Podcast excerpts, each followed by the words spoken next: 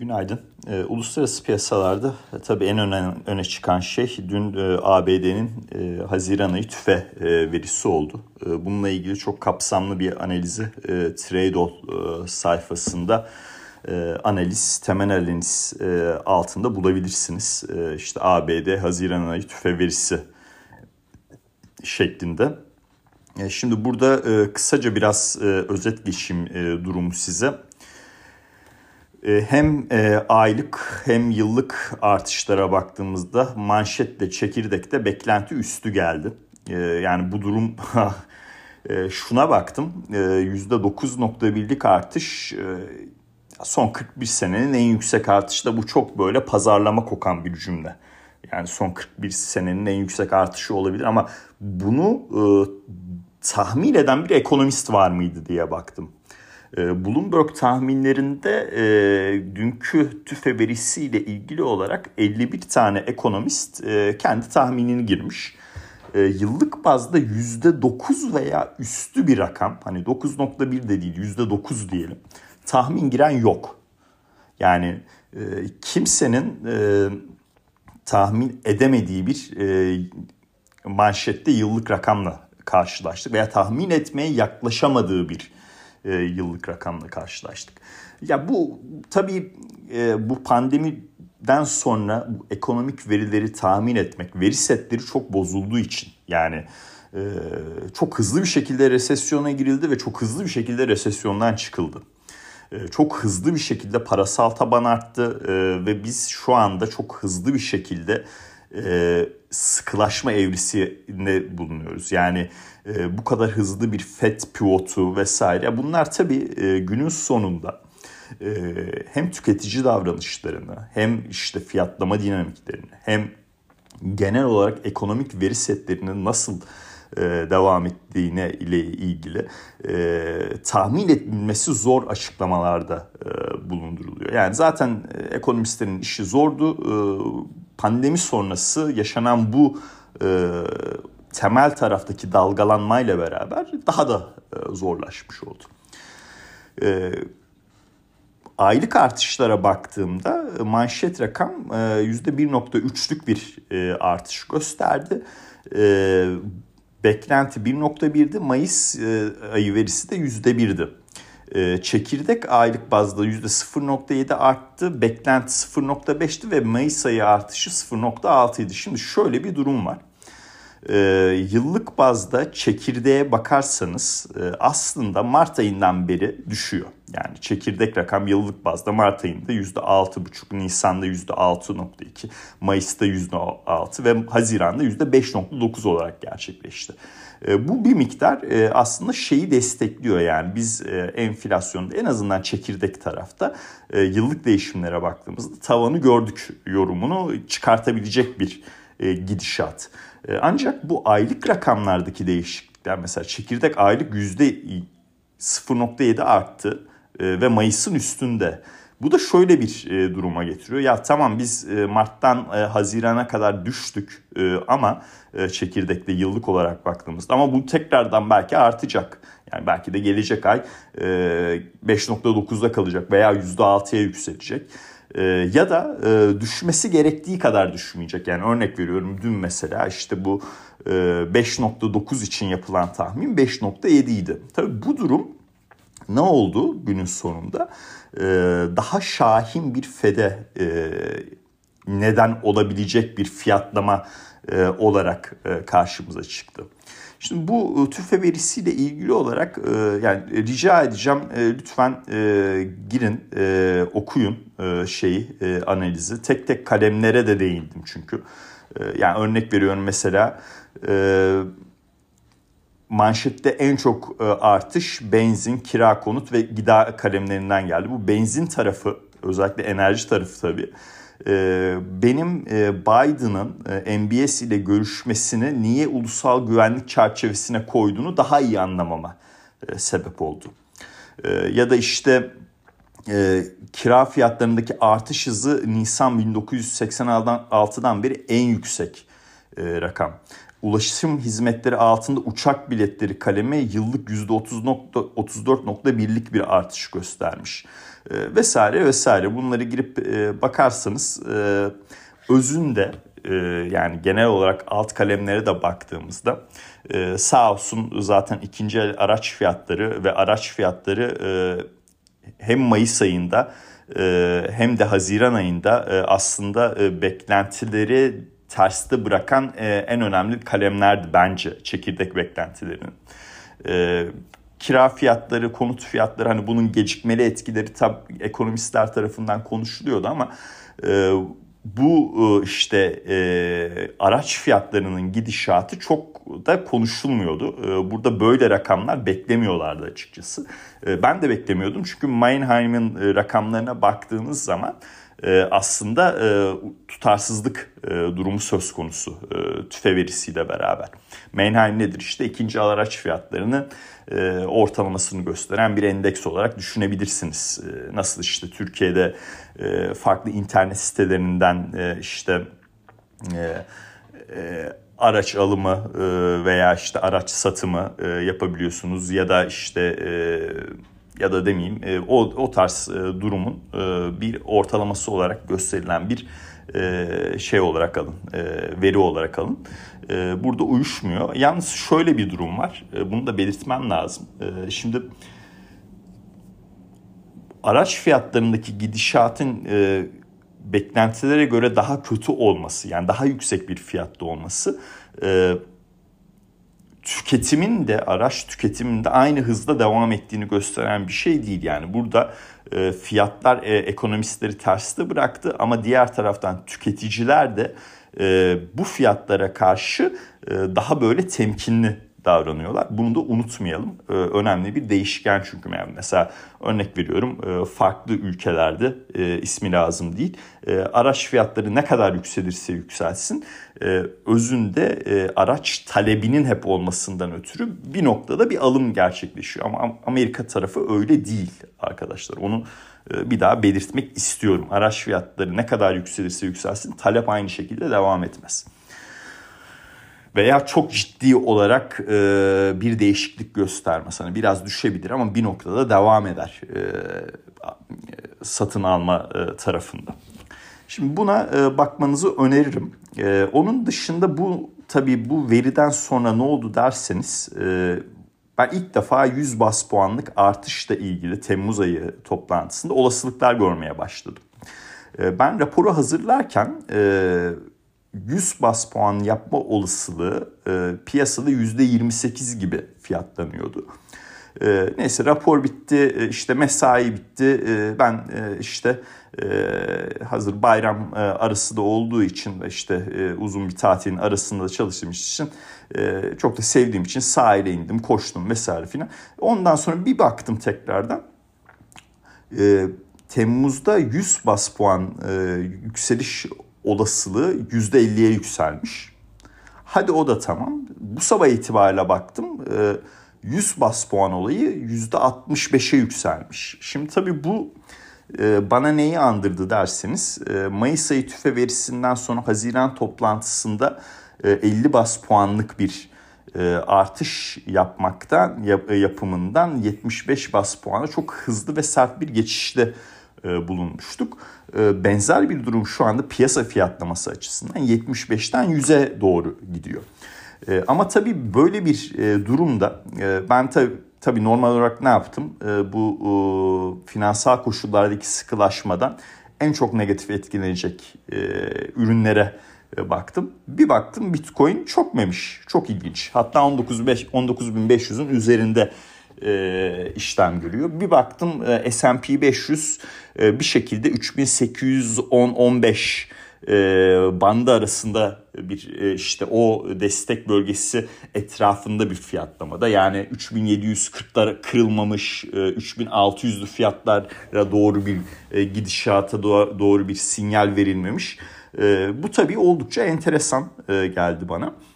E, bununla ilgili olarak da biraz işte e, araştırma yaptım tabii normal olarak. Yani piyasada e, riskli varlıklarda daha çok e, satış olmalıydı. E, normal şartlarda 100 bas puan olasılığı bu kadar arttığı, arttığı takdirde niye olmadı e, şeklinde. E, işte birkaç tane nokta öne çıkıyor. E, yani Birincisi e, işte Wall Street e, Journal'dan işte oradaki bir reporter'ın işte gazetecinin kayna genelde şöyle bir şey vardı işte ismini vermek istemeyen kaynaklar vesaire klasik e, durumlar. E, neyse e, onun e, aslında e, Fed'in 75 bas puan yapacağı ile ilgili ola, olarak bir haberle karşılaştım. Böyle bir spekülasyon e, piyasaya sunulmuş. E, bu niye önemli? E, bir önceki Mayıs e, topla Mayıs tüfe verisi sonrası Piyasa biliyorsunuz o zaman Fed'in konuşma yasağı vardı. E, toplantıya çok yakın olduğu için Fed üyeleri konuşamıyordu. Wall Street Journal aracılığıyla e, piyasaya 50'den 75'e giden bir sinyal verdiler. Şu anda tabii durum aynı değil. E, neden aynı değil? Çünkü FED üyelerinin e, konuşma yasağı daha başlamadı. Zaten dün e, birçok FED üyesi de konuştu. Onu da e, bahsedeceğim. Dolayısıyla bu spekülasyonun e, ne kadar gerçeğe dönebileceği ile ilgili bende soru işaretleri var. E, ikinci nokta bence daha e, önemli. E, şimdi bu e, 100 bas puan olasılığı Temmuz ayı için yükseldikçe e, normal olarak e, resesyon riski artıyor. Resesyon riski ne kadar artarsa da e, 2023 Mart ayı ile ilgili faiz indirimi olasılığı artıyor. Dolayısıyla e, eğer şöyle bir şey diyebiliyorsanız riskli varlıklarda 2022 yılında yapılan satışın toplam miktarı aslında bir resesyon olsaydı olacak olana denk gelirdi diyebilirseniz yani resesyon şimdiye kadar fiyatlandı diyebiliyorsanız günün sonunda resesyonun olması anladığım kadarıyla piyasa için artık kötü değil. Eğer bunu diyebiliyorsanız. Çünkü niye? E, demek ki faiz artışı e, süreci e, çok hızlı bir şekilde bitecek. Yani FED daha hızlı, daha sert olacak ama e, 2023'ün işte ikinci çeyreğine geldiğimizde piyasanın konuştuğu şey genelde faiz indirimi tarafında olacak. Eğer e, resesyon e, şimdiye kadar fiyatlandı diyebiliyorsanız. Tabii bunu demek çok zor. Yani tarihsel olarak daha fiyatlanmadı. En azından S&P 500'ün en tepe noktadan aşağı doğru e, indiği e, işte ortalama şeye bakarsanız e, bir yüzde 35 civarı satış yemesi lazım e, en tepe noktadan. Daha bu noktada değiliz. Yani 3500'lerin vesaire e, noktalarına gelmemiz lazım hani böyle bir şey dememiz için. Ama tabii bu e, işin madalyonun bir yüzü. Diğer yüzü de e, fiyat kazanç oranları. Şimdi bu bilanço sezonunu çok önemsiyorum ben. E, bugün de işte e, ABD finansallarından JP Morgan'la Morgan Stanley bilançolarını açıklayacak. Şimdi bu bilanço sezonu sonrası e, kar beklentilerinde çok ciddi bir aşağı revizyon olursa eğer o zaman e, FK oranları e, birdenbire yükselecek. E, bu da tabii e, ya bakın gördünüz mü S&P 500 aslında o kadar da ucuz değilmiş yorumunu yaptı, yap, e, durumuna neden olacak. Ama eğer olmazsa e, FK seviyelerinin geldiği noktalar e, ins, yani piyasadaki oyuncular açısından e, evet e, ortalama bir resesyon e, kadar düşmedi S&P 500 ama görüyorsun e, değerleme çarpanı olarak ucuz seviyede yorumlarına neden olabilir. Dolayısıyla bilanço açıklamanın bu çerçeveden e, bakacağız. E, bunun dışındaki noktalar bu sabah itibariyle işte Çin'in altyapı e, projelerine daha çok öne çıkartacağına dair e, City'den e, bir rapor var. Bu niye önemli? Biliyorsunuz Çin uzun zamandır deleveraging yani borç azaltma yönlü bir politika izliyordu. Eğer bunu bırakıyorsa, bir köşeye atıyorsa bu genel olarak risk algısı açısından oldukça pozitif bir şekilde algılanır. Dolayısıyla böyle bir kompozisyonda işte Bitcoin olsun, işte endeksler olsun. Bugün Asya'da, Asya seansı da iyi bir şekilde daha yeşillerin daha hakim olduğu bir fiyatlama var. Mesela Hang Seng Teknoloji Endeksi işte sabah baktığımda yüzde bir buçuk kadar yukarıda. Yani Fed 100 bas puan yapacak kaçın trade'i yok Onu söyleyebilirim e, en azından. E, ama tabii e, ben teknik olarak e, onu da net bir şekilde belirteyim. 3815 e, üzerinde bir kapanış olmadığı takdirde ki dün bu kapanışı yapmadık. 3800'lerin başında bir kapanış oldu. Böyle bir kapanış olmadığı sürece long tarafta olmayı e, ve işte 3945 4K bandı diyorduk. O tarafa doğru hareket etme olasılığına karşı biraz daha böyle temkinli oluyorum. E, çünkü e, bu saydığım nedenler hızlı bir şekilde değişebilecek de bir yapıya sahip ve FED Temmuz'da 100 bas puan da arttırabilir. Keza işte hem piyasa fiyatlaması şu anda %65 ama onun dışında e, FED üyelerindeki konuşmaları e, paylaşayım sizde. Atlanta e, FED Başkanı Bostic her şey masada diyor. E, yani yüzde yapabiliriz diyor. 75'te yapabiliriz diyor. Her şey masada diyor. Cleveland FED Başkanı Master politika faizi natural oranın çok daha üzerine çıkmalı diyor. Natural oran şu anda ABD'de yüzde iki buçuk. Ya zaten eğer 75 yaparsa şu anda 2.5'a ulaşıyor.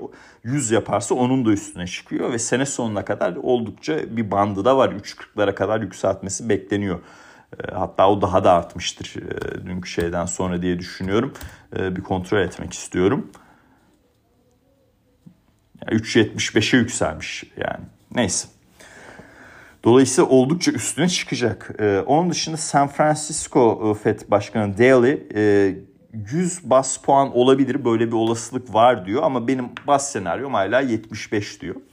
E, dolayısıyla e, hani e, piyasa fiyatlamalarında görülen şey e, %65 oranında 100 bas puan e, bunu da gerçekleştirebilir. Şimdi bu durumda tabii e, piyasadaki risk algısı çok sert de değişebilir. E, o yüzden e, temkinli olmakta ve hemen e, işte bir long pozisyon açmaktansa önemli teknik seviyelerin üstündeki e, kapanışlarda e, pozisyonlanmak daha mantıklı. E, keza 3815'in üzerinde bir kapanış olmazsa 3740'a kadar da short denemesi de yapabilirsiniz bu arada. Bu illa long pozisyon açacaksınız demek değil. E, ben hala en e, güvenli trade'i e, işte resesyon olsa da FED frene bassa da e, farklı farklı değişkenler devreye girse de ABD 10 yıllık getirilerinde olan yükselişleri alım fırsatı olarak değerlendirme. Vadeli kontratlarda alım fırsatı olarak değerlendirme. Bu ne demek? Getiri tekrardan düşmeye başladığında buradan e, para e, kazanmanıza e, sebep olacak. İşte 2.95 3 bandı diyordum. Şu anda 2.94'lerdeyiz. E, bu e, tarafta olası getiri yükselişlerinde hemen alım yaparak e, bu tekrardan 2.75-2.80 bandına doğru hareket eder düşüncesi altında bir pozisyonlanma yapabilirsiniz. E, yani daha hızlı bir FED resesyon demek günün sonunda. E, en azından denklem olarak e, böyle çalışacaktır. E, burada tabii altın fiyatları günün sonunda bir noktada olumlu etkilenecek. E, dolayısıyla altın fiyatlarındaki gerilemeleri alım fırsatı olarak değerlendirebilirsiniz. E, bir noktadan sonra e, bu doların safe haven konumu tabii tartışılacak. E, çünkü çok fazla dolara geçiş oldu. E, ama günün sonunda eğer ABD ekonomisi resesyona giriyorsa ve bir 2023'te faiz indirimi durumu söz konusu olacaksa e, doların güç kaybetmesi lazım. E, hala burada şu an demiyorum bunu. E, 21 Temmuz'daki Avrupa Merkez Bankası toplantısı da görmemiz lazım. Erkene almadılar. Tatillerini bırakamadılar demek ki. E, bu toplantıyı görmemiz lazım. E, bu toplantı sonrası yani euro dolarda bir long denemesi de yapılabilir. Yani şu anda en azından e, bazı e, bu kadar artan 100 puan olmasına rağmen euro dolar şu anda birin altında değil.